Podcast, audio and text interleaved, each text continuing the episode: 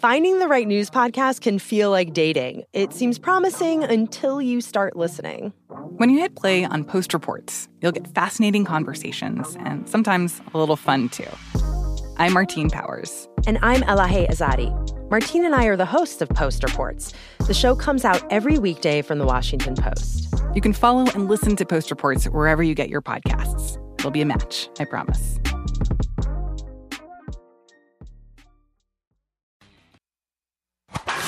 Found VSIN's premier baseball betting show. This is the Run Line. It is the Run Line here on VSIN. Happy to be with you on a Sunday night, Sunday evening here in Las Vegas. Sunday night across the rest of the country. I'm Jeff Parles in for Ben Wilson. He's Adam Burke. Adam Burke's the real star of the show anyway. You can plug anyone in in this chair, but as long as Adam's here, we're good to go. Should be good. It's uh, I, I, give you a lot of credit, man. Early Saturdays, late Sundays. Look at you, jack of all trades here at the network. I don't even know what time it is anymore. I, I to be totally frank, if you told me today was was was uh, four four a.m. on a, on a Wednesday, I'd, I'd, probably buy that at this point. I will not be telling you that. Though. No, I, don't want to confuse you. I don't want to confuse you. I hope you're not awake at, at, at four a.m. unless if you're listening to Mitch and Paulie. But there you go. That that would be the only excuse to be up that early uh, on a Wednesday. But Adam, as always it's pretty amazing. We're a week away from Memorial Day, which is usually a nice little line of demarcation for the Major League Baseball season. A little bit different this year because you had a, a 10 day delay thanks to lockout problems. And here we are, teams mostly at about that third of the way point, quarter of the way point, depending on how, how deep you are. And Adam, it has really been a bear so far to figure out so far. Yeah, it really has been. I mean, look, this has been such a, a, very unique season. You know, we've talked about this a lot on the show already, and we will continue to do so.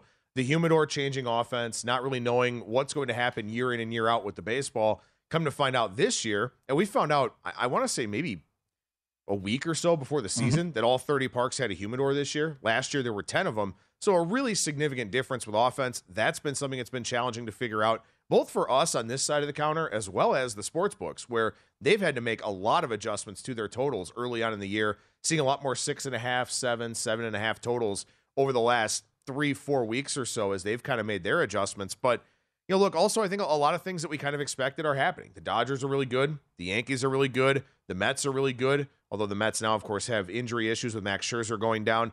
The Astros are good again couple of teams that are surprisingly lackluster, like the Braves, like the White Sox, who you know are 500 now as they play Sunday Night Baseball here. But you know, I think for the most part, we're, we're seeing a fair amount of parity around Major League Baseball because of the low scoring run environment. If offense picks up as we expect it to with the warmer weather, we may kind of see the haves start to separate from the have-nots.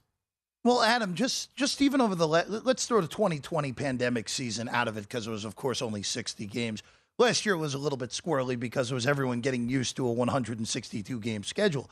We started to see that probably, uh, I want to say 2017, 2016, where we started to really see the have and have not difference really just become larger. And, and look, so far this year, it hasn't been that large, all things considered, other than the Reds' ridiculously terrible start. And they've kind of, st- I, I, it's hard to say someone has stabilized at 12 and 28, but they've went from being absolutely pathetic to being at least all right, you're a Major League Baseball team. But you I agree with you. You're going to start really seeing it. And you kind of started seeing it this weekend as well. Yeah, I think so. You know, like you said, that 40 game mark is kind of where you start to figure out what's real and what's not with a lot of these teams. Because the reality is that even the more talented teams kind of, I don't want to say play down to their competition, but early on in the season, everybody's kind of trying to get into the rhythms of the year. So that's why you get a lot of underdog cashes in the month of April as you start to get into May, June, July, that's where you really start to see those favorites come in quite a bit. We'll see if that ends up being the case here. But to your point, I mean, we're about at the quarter pole. And, and also, too, I mean, look, there are some teams that, you know, there's been a lot of rainouts lately, mm-hmm. you know, a lot of bad weather games. Uh, wind has been a significant factor, stuff like that. Now we should start to see everything kind of stabilize a little bit where teams don't have as many off days. You know, a lot of teams playing 30 games in 30 days, 30 games in 29 days, stuff like that with scheduled doubleheaders, makeup games, all these kinds of things. So these teams are finally into the rhythm of the season now. But of course, that could also be a bit of an issue where fatigue kind of comes into play. And also, too, you mentioned the 2020 season, the shortened season. Then you go to a full year. And now you start thinking about some of the young pitchers around the league. Mm-hmm. And if they wind up having injuries as we get, you know, closer to the summer months. No, definitely. And one of those guys who's coming off a significant injury and has looked pretty darn good so far this year, Adam, coming off a, a rough start actually against these Yankees. Michael Kopech on the mound right now for the White Sox. White Sox and Yankees, second of a double dip today. So far through three and a half in game two, Sunday Night Baseball, Yankees and Sox still where we started. Nothing, nothing. Kopech is not allowed a, a base runner through three so far. Yeah, you know, and and look, it's it's always interesting trying to handicap these double headers. A lot of people ask me, you know, what's your strategy for double headers, and I, I don't really think that there is one. I don't really think that you can, you know, blindly bet. I know a lot of people like to take the loser of game one in game two, looking to avoid the double header sweep, stuff like that. But I don't really think that that's that profitable of an angle. I think everything is on a case by case basis. But the one thing that I will say with regards to these double headers is, you know, you think about the first game today. White Sox win three to one, mm-hmm. right? Joe Kelly gets used, Kendall Graveman gets used, Liam Hendriks gets used as the White Sox are preserving that victory. So you would think that those guys probably aren't available in game two.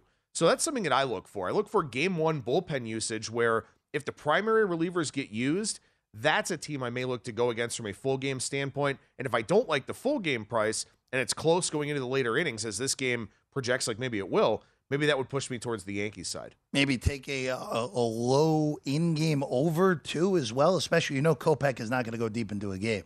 Yeah, especially with a guy like Kopech, and, and that's what I mean about a case by case basis. Where if it's a workhorse, if a Justin Verlander's pitching game two, or you know Lance Lynn, somebody like that, that's one thing. But you talk about a guy like Kopech, who's pretty much a five and fly guy. They don't want to overextend him too much, coming off the injuries as you mentioned. You know that that sort of dictates what you kind of do you know, with your pitching staff and, and in that game. Like they got very fortunate. They got six very efficient innings out of Johnny Cueto today. Second straight really good start from Cueto for the White Sox. But that game one giving you six innings. Same thing with Jameson Taillon for the Yankees, giving you seven innings in that first game. It's a really, really positive development going into a second game. No, absolutely. And and again, right now, live total in this game four and a half. So uh, this one pre-flop seven and a half, eight, depending on where where you saw now down to four and a half in game. No shock there as we roll along. Uh, still no base runners for the Bronx Bombers, who again are off to an absurdly good start. The best record in baseball at 29 and 11 to begin the year, even with the loss earlier in the day. Adam, just looking at the weekend that was in Major League Baseball, I, will just bring this up to, to start with some fun things.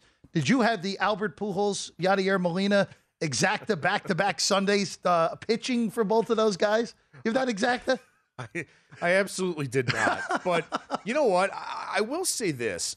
I don't think that's something that Mike Shildt would have done last year. No chance. And, and I know that it you know wasn't the last season for those two guys last year, but if it had been and, and the opportunity presented itself, I don't think that Mike Shildt would have done that. I agree, I, I, agree with you 100%. And, and, and Marmol does it here this year, and, and I think it's a really fun thing for a team. It's kind of galvanizing.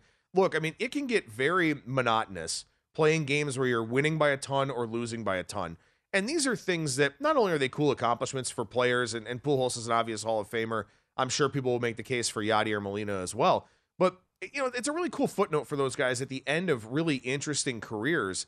And to me, I think that when you're a first year manager, your players are going to gravitate towards that. And I think that the Cardinals are overperforming a little bit right now, but that's a team that seems to have it all together, seems to be on the same page. And I think that these little examples just kind of show you what the feel of a clubhouse actually looks like. Cardinals swept the Pirates this weekend. Cardinals three games back in Milwaukee as the Brewers dropped one this afternoon to the Nationals, avoiding the sweep the Nats did. The Nats just not a good baseball team, as we know. But the Cardinals do have the best run differential in that NL Central, Adam. Yeah, they've had some blowouts. That certainly helped. And, you know, look, I mean, I've talked about this a lot. There, there are clear betting angles with this Cardinals team. I was on them for the first five yesterday in Matthew Liberatore's debut, uh, mm-hmm. debut, excuse me, when he when they faced Jose Quintana, the Pirates, and the Cardinals just hit lefties. I mean, they've hit virtually every lefty that they've faced here this season. They knocked around Carlos Rodon a week ago when Ben Wilson and I were here doing the show. They just hit lefties really well. But if you give them an above average right handed pitcher, they will struggle in that split. And a lot of teams will, but the Cardinals especially. Bryce Wilson gets the start today. He winds up leaving the game very early after getting hurt. So they wind up getting a Pirates team that was absolutely scrambling in this game. But, you know, Bryce Wilson gave up seven runs on six hits. You know, a below average right handed pitcher. Tyler Beede comes in, a right handed pitcher who's probably below average, gives up a ton of hard contact. The Cardinals will do this against below average to slightly below average right handed pitchers. But if they get an above average righty, I think you want to fade them in that situation. So even though this team has some gaudy numbers in certain ways, there are opportunities to play on them or play against them. Well, that will be very interesting once they face the team that they're trying to catch in that division, the Milwaukee Brewers, who, of course, even though Eric Lauer has been a revelation so far this year, the top two guys are two of the best right handed pitchers in the National League, Adam. Yeah, absolutely. And, and that's something that, you know, I kind of talked about that last week. I think Ben and I went over the NL Central futures odds, and you know, you're kind of looking at St. Louis and saying, well, you know, they're off to a pretty nice start, but that's the thing. You know, when they face Milwaukee head to head, and they will do that next weekend, they play a four game set at Busch Stadium Thursday through Sunday against the Brewers. And, and even now, let's see what happens here with the Cardinals, right? They've got two games against Toronto on Monday, Tuesday. Mm-hmm. They have Wednesday off, a rare Wednesday off day. Then they get that four game series against Milwaukee, and then a three game series against San Diego, who has some very good right handed starting pitchers as well. I don't know if Yu Darvish will fall on that turn. It looks like he probably will. Uh, seems like they'll get Blake Snell, who's a lefty. Maybe that's a game where you want to look to take the Cardinals in that one. But they've got some pretty good righties coming up. They'll face Kevin Gausman on Tuesday. That's a tough matchup. Uh, but Freddie Peralta now goes on the IL for the Brewers. Mm-hmm. We can talk about some of the injury updates as well. That's a big loss for a team that, you know, I think their offense is really overperforming right now. Woodruff's still trying to find it. Corbin Burnes is obviously great, but Peralta's a big loss, not just in the short term, but also to see how long this lingers with one of those young pitchers, the aforementioned young pitchers who kind of had an innings bump last year. Absolutely. And also, since Houser has not looked his best so far, losing Peralta, especially for that series coming up against St. Louis, where Peralta was slated to go on Saturday if everything stayed on schedule. A big loss there. By the way, Barrios tomorrow going for Toronto. So, someone who is pitching a little bit better of late after struggling early. So, a big test for the Cardinals tomorrow. We're going to have plenty more to get through. Two hours of baseball here on the run line on a Sunday night. Uh, there's the great Circa Casino floor. We're live here at Circa. The run line rolling along on a Sunday night here on VSIN.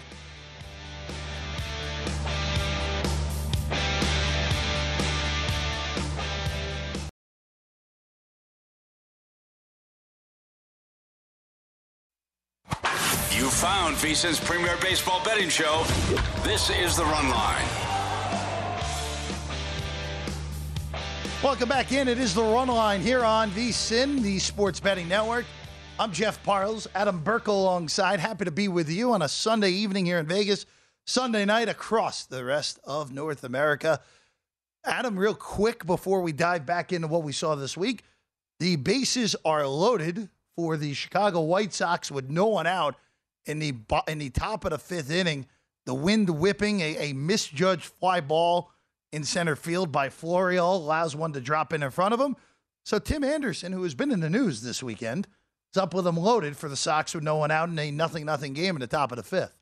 Yeah, and I don't think it's really a big surprise that Chicago's got nothing across here through four innings because they're a team that's in the bottom five in most offensive categories against righties but they hit lefties extremely well. Another team here like the St. Louis Cardinals, but the Cardinals are actually above league average and quite a bit now after what they did to Bryce Wilson and Tyler Beede today.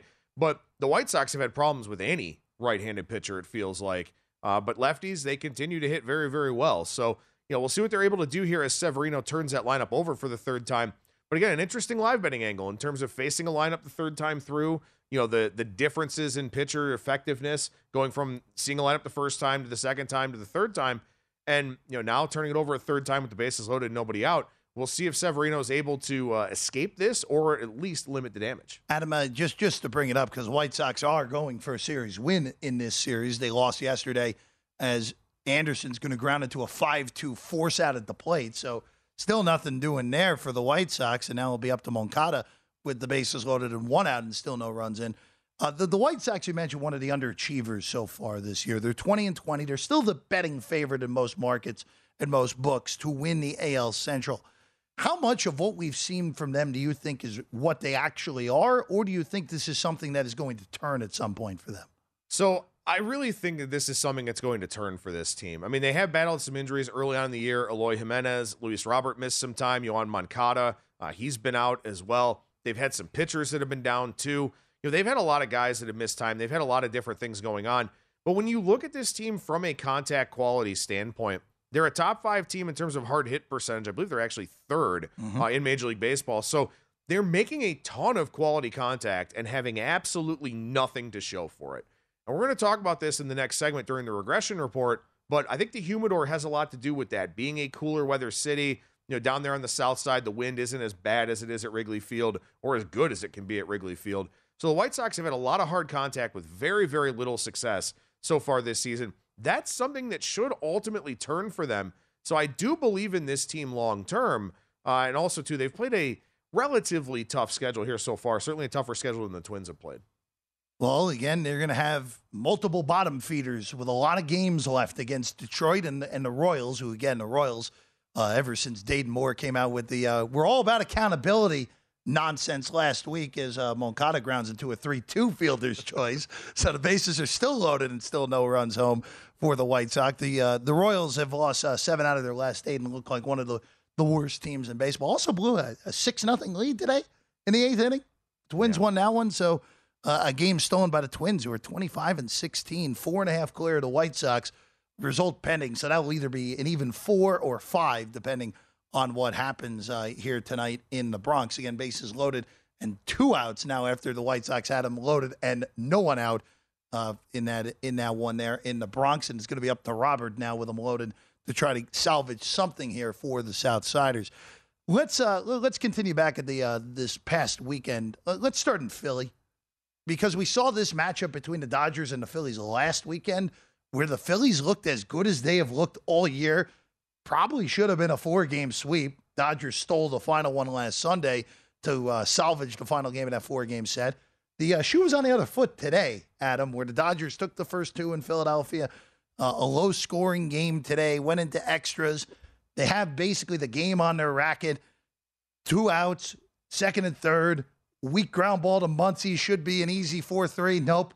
Somehow turns into two runs for the Phillies as the Phillies steal it as a plus 124 underdog here. And, and, and look at them, the Dodgers are still pretty clearly the best team in the National League and the rightful favorites in every single market that they're in. But that was pretty brutal today for them. It was very brutal today for them. And, and the Dodgers are a team I'm looking at very, very closely here because, you know, I've mentioned this a few times on a few different appearances, but strikeouts and walks are both down right now in Major Right. League Baseball over the last couple of weeks. And the reason being because pitchers just aren't afraid to pitch to contact right now because the ball's not carrying, right? So, you know, if you're a fly ball guy, you have no reason to, to sit there and try to go into deep counts, get all these swings and misses, all that. Let a guy hit a lazy fly ball to somebody and go on about your day. Well, the Dodgers are a team that from a batting average standpoint, they haven't been all that great for quite some time, but they walk a ton. And they have a walk rate over 11% here so far this season. But when they face some of these pitchers that aren't going to give up the walks, aren't going to give up the free base runners, and they have to hit their way on base, I'm a little bit concerned about the Dodgers offense in that setting. So I'm trying to find spots to maybe go against this team a little bit because we know that they're in such a big favorite role day in and day out. But the one thing I will say about this series, with the exception of today, uh, offense picking up a little bit in Philadelphia. There were five home runs on Saturday. I had under nine in that game with Mitch White and Aaron Nola. They wind up getting to 11 with three runs uh, over the last two innings, but there were five home runs hit in that game. So offense maybe picking up a little bit in Philadelphia, which is obviously something that would help the Phillies uh, as long as they can, you know, get outs from the bullpen. Well, that's historically one of the best hitting ballparks there is. Of course, now uh, a little bit of a different era now where the best hit, one of the best hitting ballparks of our lifetime is now a pitcher's haven just down the road at I, that's just down I 95 in Baltimore now, uh, which I know uh, you and Ben talked about a lot the last few weeks. And we'll also be getting to that in the regression report as well. Uh, other news and notes, uh, sticking in the NL East, the, the Mets lose Max Scherzer for six to eight weeks with that oblique injury. But uh, Adam, scoring down, it really kind of feels like every time the Mets go to Colorado, they're way way below what they should be offensively at Mile High. But in the end, the Mets uh, win another series. They still have only lost one series so far this year. They win today behind seven stellar innings out of nowhere from Taijuan Walker, who was great today. And uh, the Mets get two in the sixth and beat Austin Gomber, who was had his best start of the year, even in defeat. Uh, two nothing. The Mets win that and win two out of three from the Rockies. Adam. Yeah, I mean, one thing that's been a really nice lift for the Mets, and and if he can continue to pitch that way, would be a nice lift. Is Carlos Carrasco's been really, really good here so Yes. far, and and Carrasco's a guy that you know has a pedigree of being good. He had some very, very strong seasons in Cleveland, but he's a guy that, you know, he's had some health issues both with the arm and then, of course, had the battle with leukemia. And, you know, he had some loose bodies removed coming into the season from his elbow. He's wound up pitching really, really well. They're going to need that. They're going to need that from him and especially from Taijuan Walker because it's not just Scherzer, it's also Tylor Megill, who's out now with bicep issues. And we'll see how long that ends up lasting for him. Jacob DeGrom just ramping up. I would say maybe a realistic timeline for him is the end of June, something like that, because they'll want to take their time with him going through his rehab starts and everything. And, you know, it was funny. We talked yesterday on, on Betting Across America with Derek Carty from the Bat, who, you know, their daily betting capsules now over at vsin.com with projections from the Bat X, which is Derek Carty's product. And he was talking about the Mets offense as being an overachiever, as being an offense that he expects to see some regression from.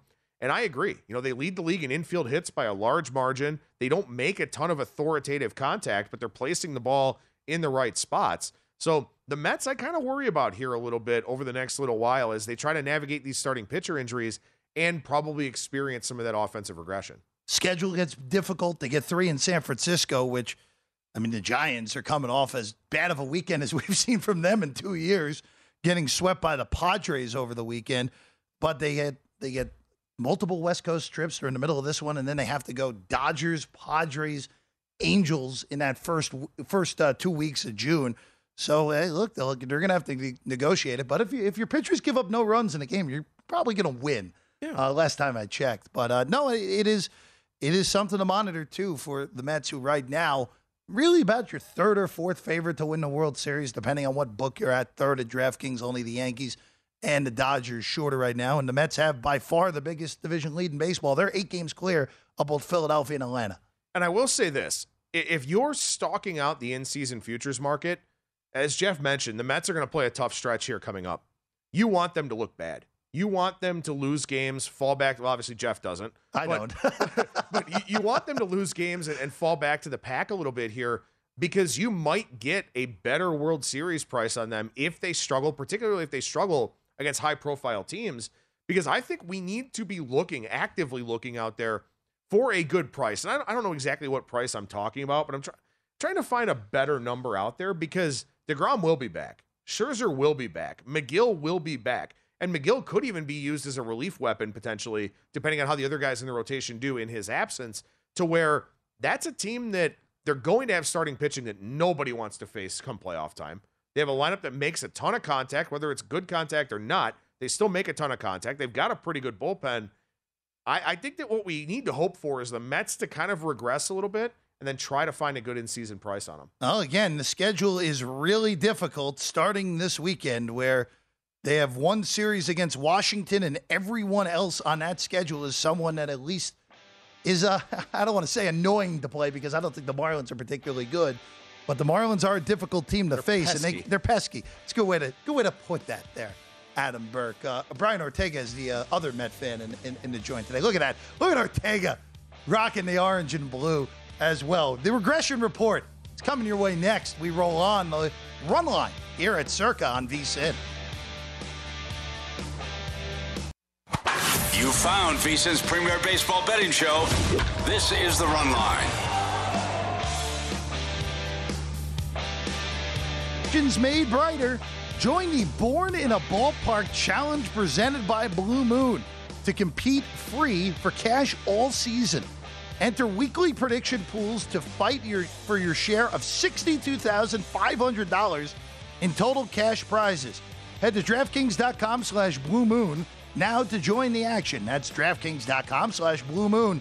Blue Moon, made brighter. Must be 21 or older. Terms and conditions and other eligibility restrictions apply. See DraftKings.com for details. And as always, drink responsibly. Blue Moon sounds awesome right now. I'm not going to lie, Adam. Nice, relaxing, relaxing Sunday Sunday evening beverage. Blue Moon sounds pretty good. It does, absolutely. Yeah, let's see if Ortega can snag some of those for us uh, before, uh, as soon as we're off the air here in, in, about 90 minutes. He's Adam Burke. I'm Jeff Parles. Happy to be with you. The run line here on VSIN. By the way, we neglected to mention in the last segment. How about uh, Lee Severino getting out of bases loaded, no one out, and nothing for the Chicago White Sox in that fifth inning? By the way, Kopech is absolutely dealing so far tonight. And by dealing, he is still. Are we allowed to say he's perfect through five innings? Is that a We're going to get blamed for jinxing Michael Kopech here, Adam? I don't believe in that. There we go. I- I I, don't don't, either. I don't. I don't so. either. It's all all nonsense. But here's here's Severino giving up a, a leadoff knock here, and Abreu stretches out to a double, so he's in trouble again. So we'll see if he can get out of this one. lead off Oppo Taco double there for Jose Abreu, who uh, again is struggling a little bit so far this year for the former MVP. We'll see if the White Sox can come through here again. Kopech again. The uh, big news in this one: Kopech perfect through five innings for the Chicago White Sox. Second leg of a double dip. The White Sox won game one against the Yankees. But let's get into it. The regression report here. I'm gonna hit my paper against the table, make it all fancy. If I had a had glasses myself, I'd, I'd lower them down, Adam. Is that what I should do? I should just Just lower them like down. they're bifocals. Is that what I gotta do? But but Adam, let, let, us just uh, let's just look at this early rece- early season results on barrels by ballpark. And Adam, for people that may be new to watching this program, or people that may be new to really stats that really can help you win bets at this point, what what what does a barrel mean exactly? So a barreled ball, according to Statcast, is a baseball hit at least 95 miles per hour that falls into a certain launch angle range, and the launch angle is dependent on how hard the ball is actually hit. But a barreled ball has an expected batting average of at least 500 and an expected slugging percentage of at least 1500, so 1.500. So generally speaking, when you think about barrels, you think of doubles, you think of home runs, you think mm-hmm. of really, really deep fly balls. And the thing we've seen with the humidor here, especially in some of these cooler weather cities, a lot of these balls feel like they're dying on the warning track, short of the warning track, something like that. It's one of those things, and if Josh Towers would have been here, we are going to talk about analytics in the eye test, but I have the numbers to back it up that barrels are just not doing what they're supposed to do in a lot of these places. And the eye test, if you watch a game, you see a lot of these balls, you go, man, that ball's crushed. And it just, it's a harmless fly out. So when, when we talk about barrels, we're talking about if you barrel a ball, right, you can't really hit it any better than you did.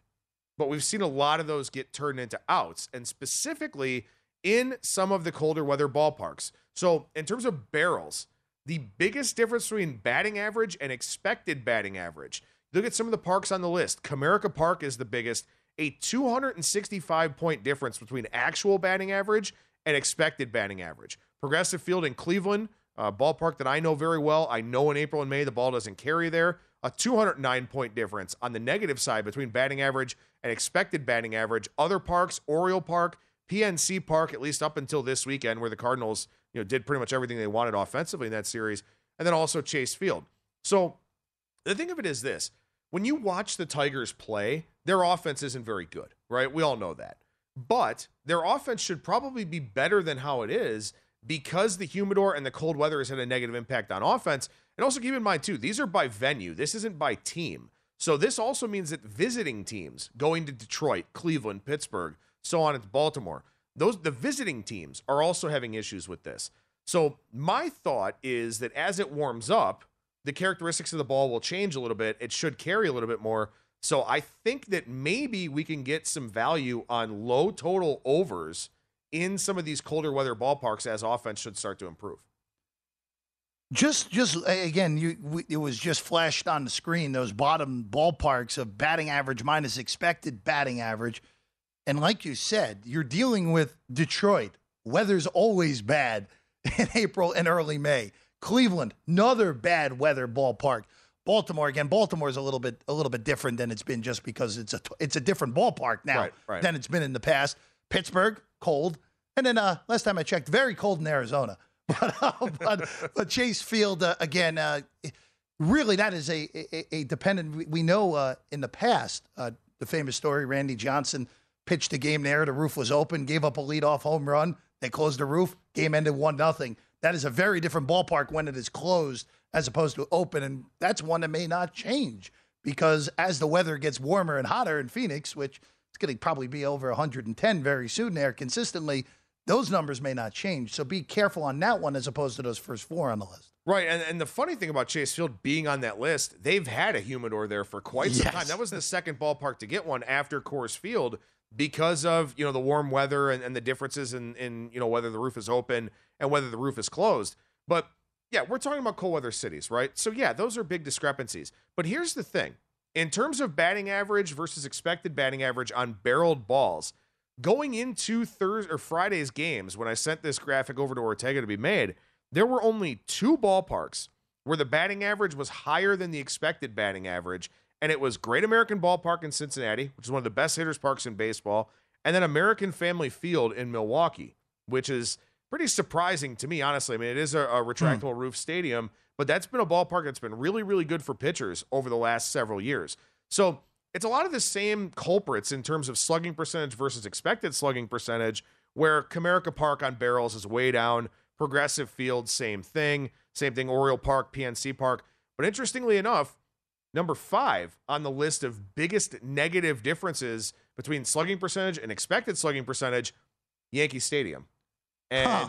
that's an offense that has a lot of power, a lot of contact quality, Aaron Judge and Giancarlo Stanton specifically, but Yankee Stadium has played big, oddly enough. You know, we've had, uh, you know, uh, Chris Woodward was complaining about Gleyber Torres' walk-off home run the other day and, you know, all that kind of thing. But Yankee Stadium has not really played up to its expect expectations in the slugging percentage department either. Once again, another cold weather ballpark, but only one ballpark going into Friday had a higher actual slugging percentage than expected slugging percentage, and that was Great American Ballpark in Cincinnati. So I don't know if the humidor is malfunctioning in Cincinnati or whatever the case may be, but the reality here is that we've seen a lot of balls not carry. So just about every ballpark has been negatively impacted by the humidor to this point. The question is, as it warms up, does that continue being the case? I'm hypothesizing that offense gets a little bit better based on everything that I've read, based on what people much smarter than me have said about the baseball, the atmospheric conditions, all of that. But this is just simply to say that right now we're seeing overs kind of cash at a decent rate because the sports books have adjusted. It may ultimately be something as we go into June where we just get more offense league wide because we see the numbers kind of get closer to where they're expected to be. Yeah, just just looking at this real quick uh, again with Great American Ballpark, as you said, the only one who's got the only ballpark who's higher in both the uh, the slugging minus expected slugging and batting average minus expected batting average, two uh, four totally different stats. How much of that though has to do with the fact you're dealing with a again a great hitters ballpark historically, plus a, a, a very let's just tell that is a horrible baseball team. Yes, yeah, that, that's also fair. The, the thing that's really interesting though is when the Reds went on that one week run, basically where they were like three and twenty one or whatever, and then won a few games in a row. They were missing Joey Votto. They were missing Nick Senzel. They were missing Jonathan India. They were missing three of their most important daily position players, and their offense still took off. So that was kind of interesting to me to sort of say, maybe there's something about the ballpark there on the Ohio River that you know is is not immune to the humidor, but at least it's not as big of an impact. But again, a lot of these cold weather teams, and I think specifically, you, you talk about a team like Chicago, for example, the White Sox that we've been talking about already here, uh, nothing, nothing in the sixth on Sunday Night Baseball. But that's a team where they have a lot of positive signs offensively to where I think the weather has kind of held them down, especially playing in some other cold weather cities. Boston is another one. All of a sudden, the Red Sox offense has really gotten going over the last week or so. And that's something that I kind of expected to happen. I haven't capitalized on it enough from a betting standpoint, but that may be kind of one illustration of what we can expect with some of these cold weather offenses going forward. Red Sox, of course, uh, just bludgeoning the baseball all weekend against the Mariners, a Seattle team that, uh, again, when you overachieve like you did last year, on your wins, it's going to be pretty hard to uh, overachieve a second consecutive year, actually worse than they're expected to be so far this year. Real or fake? No, that, actually not talking about either of us right now, surprisingly enough. We're going to be breaking down a pair of pitchers. Is their, is their great starts real or fake so far for two select Central Division pitchers? We're going to continue on the run line here on VSIN.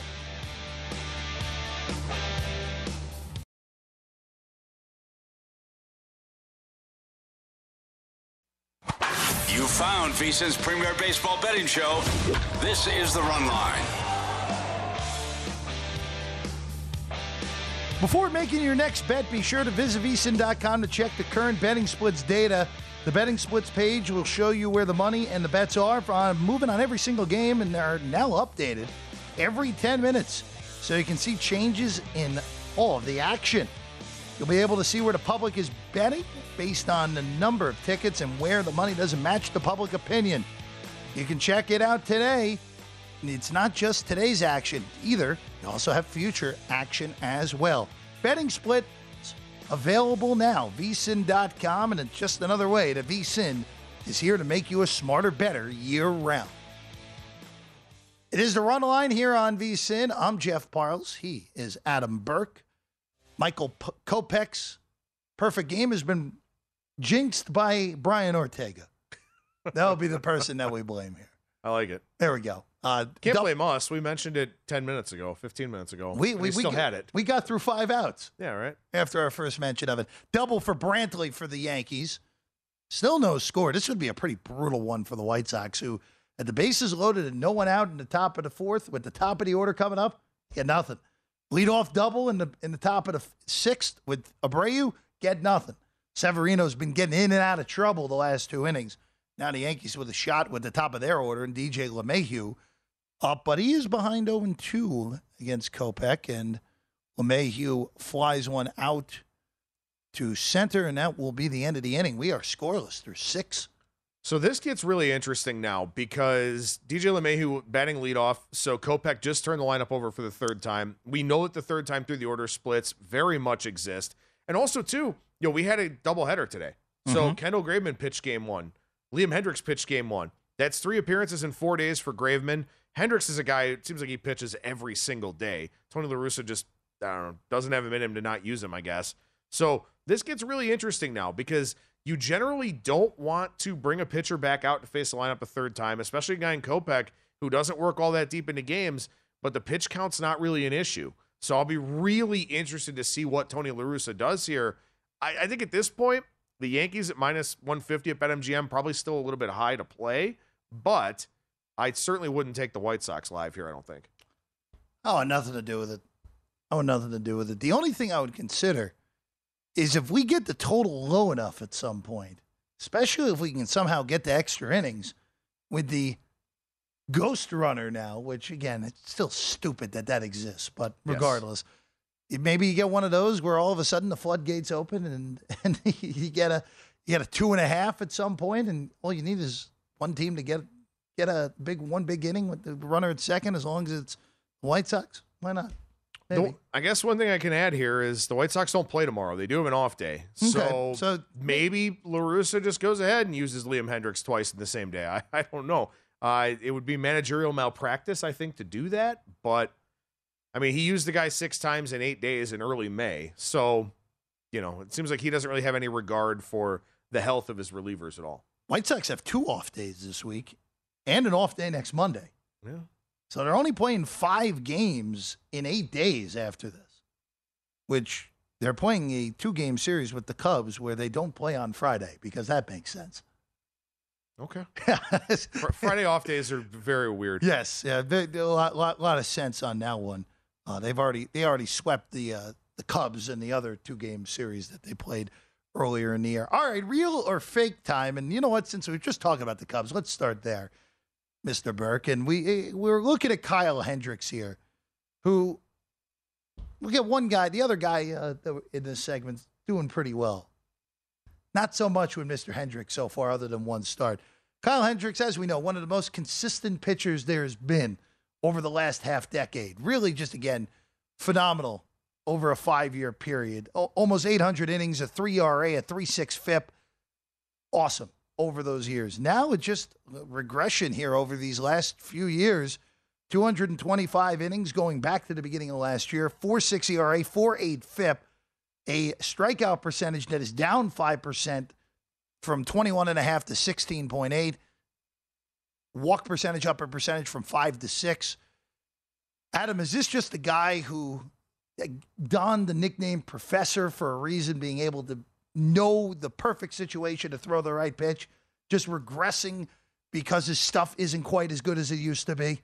Yeah, it certainly seems like the stuff isn't anywhere near where it used to be. And for those that are looking at the screen, the left side of the column is actually 2016 to 2020. The right side of the screen, 2020 to 2022 or 2021, excuse me, 2022, not including his start the other day on Friday where the wind was blowing out at Wrigley Field about 25 miles per hour. He gave up four home runs, seven runs total over five innings.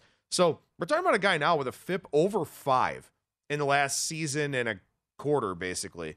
And that's a long sample size for a guy like Kyle Hendricks, who was stunningly efficient, very, very good command, a guy whose ERA was almost always better than his FIP. Now that's not the case anymore. And the the topic of this segment is real or fake, and, and trying to ascertain whether or not this is the new Kyle Hendricks or if this is just a blip in the in the road. And this may be the new Kyle Hendricks, Jeff. I, I just I don't know if it's a workload thing. I, I don't know what exactly we have going on here, but he's been bad for a sustained period of time. And I will say that during that 2020 season, I think he threw 80 something innings in a 60 game season over 12 starts that may have just kind of burned him out a little bit and he just hasn't been able to recover. But every time you look at Hendricks and you think, oh, you know, this is a pretty good matchup, or oh, this is, you know, going to be the start where he kind of gets it back, it doesn't happen. So I, this just might be the new Kyle Hendricks. Of course, the Cubs won the NL Central in that truncated 2020 season. Marlins' last postseason win, maybe their last postseason win for a long time uh, there in Miami. I, I'm with you. I just when, especially when you're a pitcher like that, who's Kyle Hendrick has, has never overpowered anyone. No, the margin for error is thin. It is a very like small margin for error, exactly. And once the stuff goes, it balloons, and it balloons fast, like we have seen with Hendricks over the last year and a month and a half now. Uh, there in, on the uh, on the north side of Chicago. How about this guy? Just, Go ahead. It's amazing. You look at Kyle Hendricks, and and 81 and a third innings in the regular season yeah. in 2020. Then, of course, had a playoff start as well. But in a year with a dead ball, and the ball didn't really travel all that well last season either. There were kind of some changes made to the baseball last year. Hendricks has now given up 41 home runs in the last season and a quarter. And this is a guy who gave up 19 home runs in 177 innings in 2019, 22 in 199 innings in 2018. Like, he had elite command where he was able to avoid the long ball and now he can't. And when you don't strike guys out and when you pitch to contact and you give up home runs, I just I don't know if this is fixable for him. Just like like I said, once when you're when you're a guy like that, once it goes, it just poof, it's yep. gone right away. Uh, I'm with you. I don't think it's fixable, and it'll be very interesting for the Cubs, who may have seemingly missed their mark in an opportunity to possibly get some value back in a trade for Hendricks. Now you're probably looking at getting something inevitably at the trade deadline. Cubs are going to be out of it. They're going to be one of the sellers this year. Probably not going to get a lot back for Hendricks unless if a team is very desperate for starting pitching on that August 2nd deadline. Let's look at someone who's on the positive end, and it's one of the few bright spots so far this year for the Detroit Tigers. That's Tarik Skubal, uh, a, guy, a guy who is a guy who I like fading in the early portion of his career, Adam, especially uh, 2020 and 2021. 4 5 ERA, which was actually better than his FIP, which was 5 2, over 181 innings. Guy struck out 26% of his batters. High walk rate, though, is 7.5. This year, Adam, almost 40 innings, ERA at 2.5. His FIP's actually better than his ERA, which is always a good sign, 209. And an almost 30% strikeout rate at 28.3. And that walk rate is down to a totally, a, a totally solid 5. Yeah, so Skubal's a guy that I mean, a huge transformation here for the Detroit Tigers, and he's using his slider eh, more than his fastball this season, so that should allow his strikeout percentage to remain high. Should help in terms of his contact quality. He actually threw five shutout innings on Friday night against Cleveland uh, before getting hit in the shin with a comebacker. Took his FIP down under two in that start. I think this is pretty realistic for Skubal here. The, the Tigers have done a pretty good job developing pitching talent. Uh, hopefully, Skubal doesn't miss any starts because they're already missing six legitimate major league starting pitchers to injury. Uh, but this is a this is a guy in Skubal who you know he's a lefty. That's always something that can be a little bit interesting for teams. They don't see a lot of those left-handed arm slots, uh, especially when he goes outside the division. The swing and miss was there. Now the command is there. So the quality of the stuff was there. He was just giving up a lot of hard contact, giving up a lot of home runs, walking guys. Now he's even elevated the strikeout profile while still having better command. I think this is very, very much real. And I think that Tarik Skubal is a guy that has a lot of upside and a lot of potential for the Tigers. A pair of reels here. Look at that. Keeping it real here on the program today uh, with uh, Skubal and uh, Tough Hendricks. thing to do in Vegas. Slightly, slightly, slightly difficult there, Adam. Yeah, he's Adam Burke. I'm Jeff Parles. Uh, the run line continues. We've got another hour, quick hour, always a fast show here. We're going to update you on what's going on in the, Bro- in the Bronx. Can the White Sox get a big hit? Tell you if Luis Robert can do it when we get back on the flip side here on the run line on VSIN.